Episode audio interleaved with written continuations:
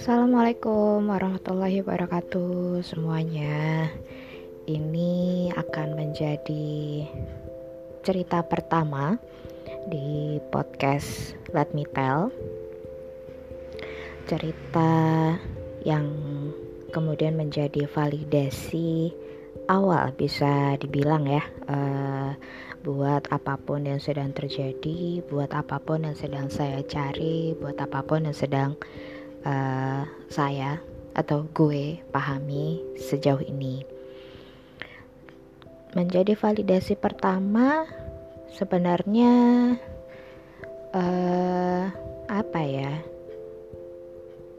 Sekitar 7 atau 8 tahun yang lalu di momentum lebaran gue sama keluarga keluarga inti sih. Eh keluarga inti. Iya ya. Uh, lengkap saat itu ada bokap ada, bokap masih ada. Uh, bokap masih ada terus nyokap terus kakak sama gue. Saat itu gue masih single. Di saat itu kita lagi lebaranan tapi sebelum kita ke ibaratnya apa ya sebuah rumah yang biasa kita kumpul keluarga besar dari bokap itu di Madiun. Cuman kita biasa kita transit dulu di tempat adiknya bokap itu di Semarang.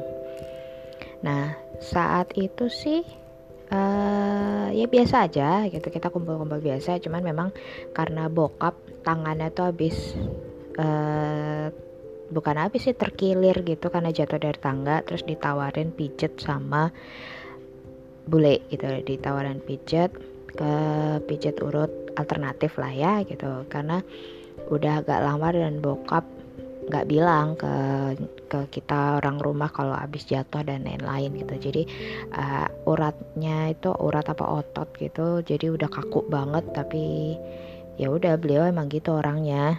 Uh, diem tapi akhirnya ya ada efek sampingnya yang bikin kaku banget. Nah kita diajakin ke pijat urut itu di daerah Kudus. Daerah Kudus uh, itu kenalan bule. Kenalan bule itu yang udah sering banget ke sana gitu kan udah sering banget buat pijet dan lain-lain. Pijet alternatifnya tuh ternyata pasiennya cukup banyak gitu ketika kita ke sana. Uh, ke sana gue sama sama bokap nyokap tadi yang gue bilang bokap nyokap kakak dan keluarga dari bule gue gitu. Jadi kita rame-rame banget seru-seruan ke sana. Uh, kita ngantri karena ada beberapa ada beberapa pasien juga gitu. Nah kemudian uh, sampai situ sih belum ada yang gimana-gimana. Ya kita kayak ngantri biasa aja cuman ya kita ngantri di dalam rumah sedangkan pasien yang lain tuh di luar gitu uh, kami bukan keluarga yang kayak pejabat atau apa hanya sebatas ya mungkin udah kenalan banget sama bule gue itu yang uh, bapak pijetnya gitu. Nah gue nyebutnya bapak aja ya karena mungkin ketika podcast ini launch publish gue belum izin apakah boleh gue sebut namanya atau enggak. Tapi kita sebut bapak lah ya. Nah, kita suruh nunggu di dalam rumah gitu. Nah, tapi kemudian uh, beberapa pasien yang nunggu di luar itu disuruh pulang sama bapak sama bapaknya itu. Eh kita nyebutnya apa ya? Bapak pak siapa ya? Nanti deh gue pikirin lah ya gitu. Nah itu disuruh pulang gitu sama hmm, sebut saja namanya Budi lah ya ya Pak Budi. Sama Pak Budi pasien yang lain disuruh pulang dengan alasan kami adalah tamu jauh gitu. Ya kami menolak gitu karena maksudnya ya nggak apa-apa kita ngantri ikut ngantri aja kayak pasien yang lain meskipun kami dari uh, ujung kulon apa ujung planet gitu kan. Ya kita ngantri aja tapi karena kayaknya bapaknya udah kadung nyuruh pulang yang lain untuk minta balik lagi pasien-pasien itu untuk balik besoknya. Nah diurut diurut diurut uh, keluarga keluarga bule gue duluan kalau nggak salah ingat itu yang diurut duluan. Diurut duluan uh, sampai akhirnya ada sebuah cerita yang honestly kita nggak tahu gitu. Kita nggak tahu bule itu nggak cerita gitu. Bule itu karena memang itu hmm, cuman ya mungkin itu itu internal cerita keluarga beliau aja gitu. Meskipun ada bokap gitu kan tapi yang sedang terjadi dengan bule gue itu ya mungkin bukan sesuatu yang perlu diketahui oleh bahkan kakaknya sekalipun cerita apakah itu? Uh, cerita yang buat gue cukup menyeramkan gitu karena gue nggak pernah nggak pernah tahu itu bakal terjadi dalam keluarga besar yang ya bule itu deket sama gue juga deket gitu. Cuman cerita tentang bule itu nanti aja kali ya. Nah ini gue mau mau berbagi cerita tentang tadi yang gue bilang validasi awal tentang apa yang sedang terjadi atau apa yang sedang gue cari dan sedang gue pahami. Uh, si bapak itu kemudian menyeletuk berceletuk. Ini keluarga kalian ini kok mantap banget yo gitu pakai bahasa Jawa. Gue di kepala gue mantap gimana ya? Kayak karena biasa aja bokap cuman PNS nyokap PNS gue ya uh, tenaga kontrak saat itu kita tenaga kontrak buat di salah satu kementerian karena masih masih apa ya ya masih baru lulus kuliah lah ya baru lulus satu tahun lulus kuliah. Kemudian ya itu dibilang keluargamu kok mantap banget gitu kan. Nah keluarga kami itu dari bokap itu dari sebagian besar akarnya eh, bukan sebagian besar ya akarnya adalah dari Ponorogo.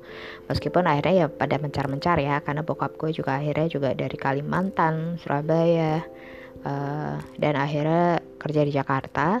Uh,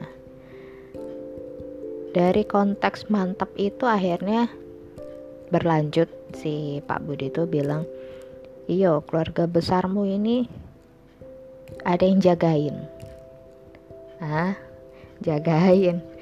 Buat buat kami kami yang tidak pernah tahu ada obrolan seperti itu itu ya menjadi sesuatu yang baru.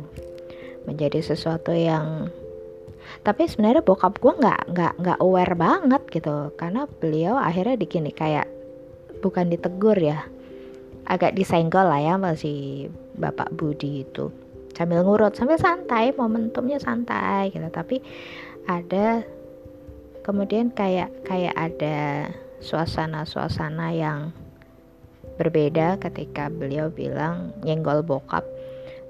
Saya tahu kok pak bapak itu adalah manusia yang sangat amat logik wah gue saat itu bener-bener pengen teriak wah iya bener pak gitu. Gue sangat amat menyetujui.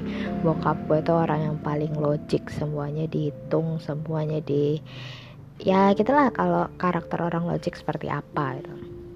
Ketika bokap mendengar sebuah informasi kalau keluarga besar itu ada yang menjaga bokap ya santai bahkan kayak cenderung ignorance indifferent acuh tak acuh gitu kan. Karena ya bokap cuman ya bokap juga nggak senyum senyum kayak sok-sok tahu itu juga enggak ya. Kayak likely kayak nggak tahu sama sekali aja gitu dan tidak terlalu menanggapi. Tapi kemudian Pak Budi seperti sedikit menekankan uh, bercerita lanjut beliau kalau ya dari keluarga besar memang ada yang menjaga tapi beliau tidak ngomong apa yang harus dijaga seperti apa dan lain-lain enggak. Cuman hanya beliau melanjutkan ya pok melanjutkan ya pokoknya keluargamu itu harus semuanya baik-baik. Nah digituin.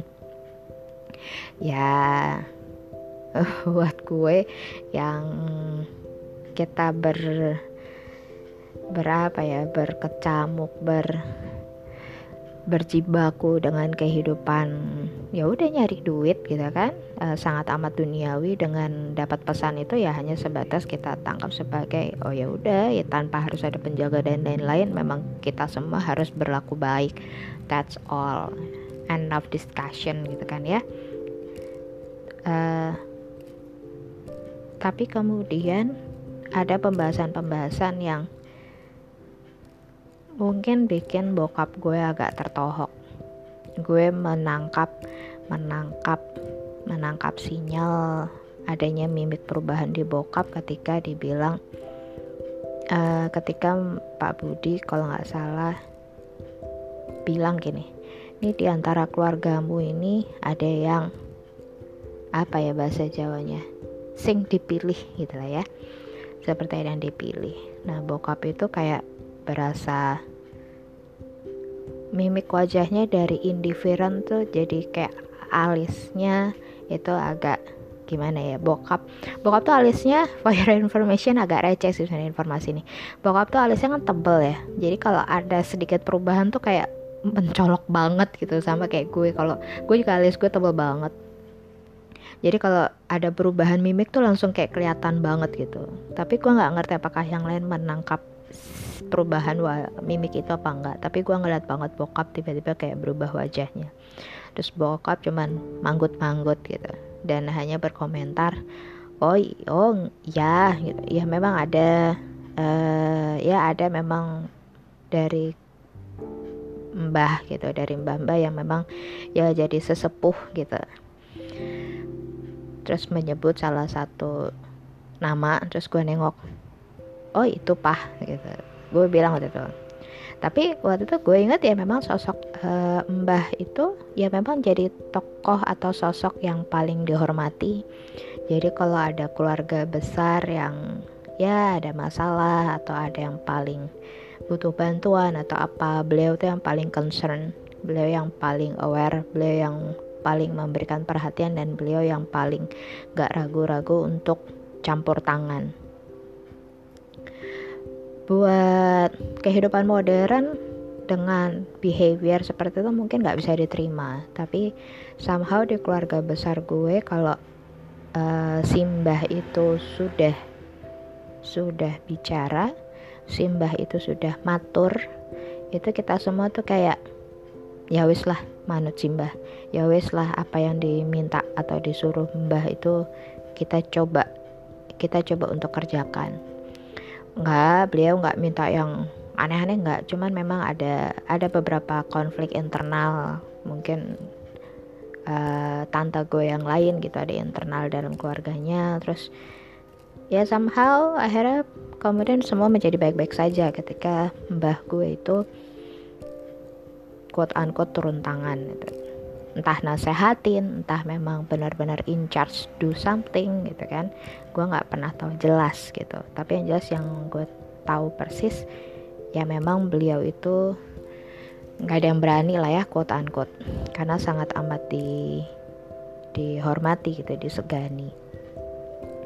Dan gue mengingat akhirnya kalau dari keluarga bokap sendiri uh, maksudnya dari oh tadi mbah yang dimaksud itu tuh kalau nggak salah saudaranya uh, bokapnya bokap. Jadi kakak atau adiknya mbah gue gitu tapi dari bokap dari bapak. Nah kalau dari keluarga bokap gue sendiri ada adiknya dan mbah juga mbah uh, yang tadi bokap uh, bokapnya bokap gue gitu. Kusut ya bu? Uh, kayaknya bokap gue sih yang hampir sama kayak Mbah X tadi. Karena memang dari seluruh ponakan gue even gue juga nggak pernah berani untuk melawan bokap gue gitu. Bokap bukan orang yang diktator bukan ya tapi memang auranya itu beliau itu udahlah pokoknya apa yang tak minta apa yang tak suruh itu wes lakonono wes nggak nggak aneh-aneh juga kok gitu ya di situ akhirnya bikin gue oh, oke okay, apa ada link dan lain-lain? Gue juga nggak ngerti. Yang buat gue pribadi ketika gue mendapatkan informasi seperti ini nilainya adalah oke okay, ya berarti uh, ini juga bukan sesuatu yang akhirnya menjadi pembahasan serius setelah kami pulang dari situ juga nggak biasa-biasa saja. Cuman gue kayak terpantik untuk mencari tahu lebih dalam uh, lebih menghargai apa ya bisa dibilang tuh kayak leluhur kali ya. Uh, lebih lebih memicu gue untuk kenapa gitu kenapa keluarga besar gue harus dijaga gitu. Karena keluarga keluarga besar honestly juga bukan keluarga yang apa ya bukan. Kalau seingat gue sih nggak ada yang benar-benar pejabat uh, yang mentereng menteri itu nggak ada. Kami benar sangat amat keluarga yang biasa-biasa saja. Uh, sampai akhirnya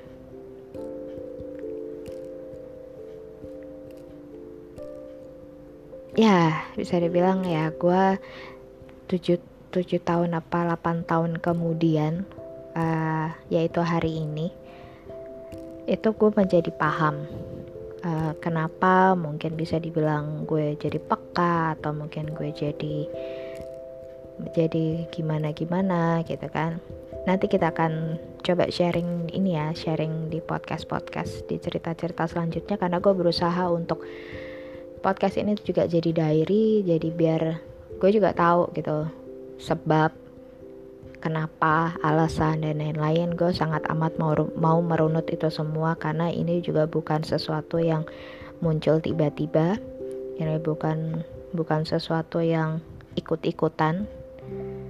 Uh, ini sebuah runtutan yang akhirnya di tahun 2018 2018 itu menjadi validasi kedua. Nanti ya guys. Nanti gue coba runtut satu persatu. Tapi maksud gue adalah dengan dengan gue bercerita validasi pertama jadi kalau ada teman-teman yang uh, ada orang-orang yang lebih paham dari kita soal soal apa ya kita dijaga dan lain-lain satu menurut gue itu juga disikapi santai aja gitu disikapi santai tapi juga bukan menyepelekan. Tidak menyepele tidak menyepelekannya maksudnya juga tidak menggampangkan tidak menganggap receh karena kalau udah bahasanya leluhur itu ada urusannya dengan darah. Uh, urusan dengan darah yaitu adalah ya keluarga besar kita gitu keluarga besar terus ada DNA kita yang apa ya darah daging lah ya bisa dibilang kayak gitu. Yang kedua ya disikapi dengan uh, dengan penuh logika. Karena ya seperti biasa kalau bokap kan nurunnya ke anak perempuan ya. Jadi gue juga gue juga berusaha membuat hal ini menjadi sangat amat logik gitu. Menjadi sangat amat logik why dan how bahkan what dan lain-lainnya itu harus dicari tahu alasannya. Harus dicari tahu mungkin cara-cara ke depannya yang mungkin gue akan tetap sharing gitu di podcast selanjutnya.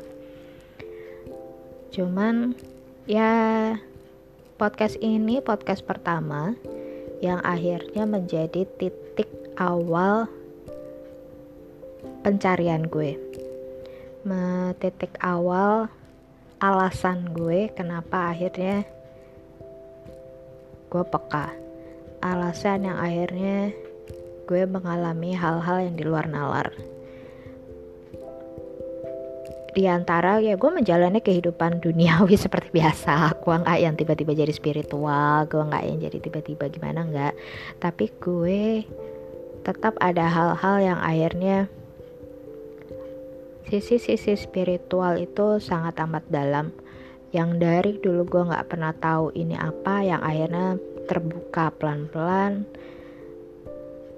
sangat lama-lama makin jelas lama-lama makin lama-lama makin apa ya makin mentereng dalam hidup gue gitu. Yang sampai pada akhirnya uh, sekarang gue udah nikah dan ya gue harus menyampaikan ini juga sama pasangan gitu. Dan ya itu juga bukan sesuatu yang mudah gitu buat suami untuk menerima gitu. Tapi sepertinya dia seru sendiri gitu. Nanti ini juga akan gue cerita lah ya.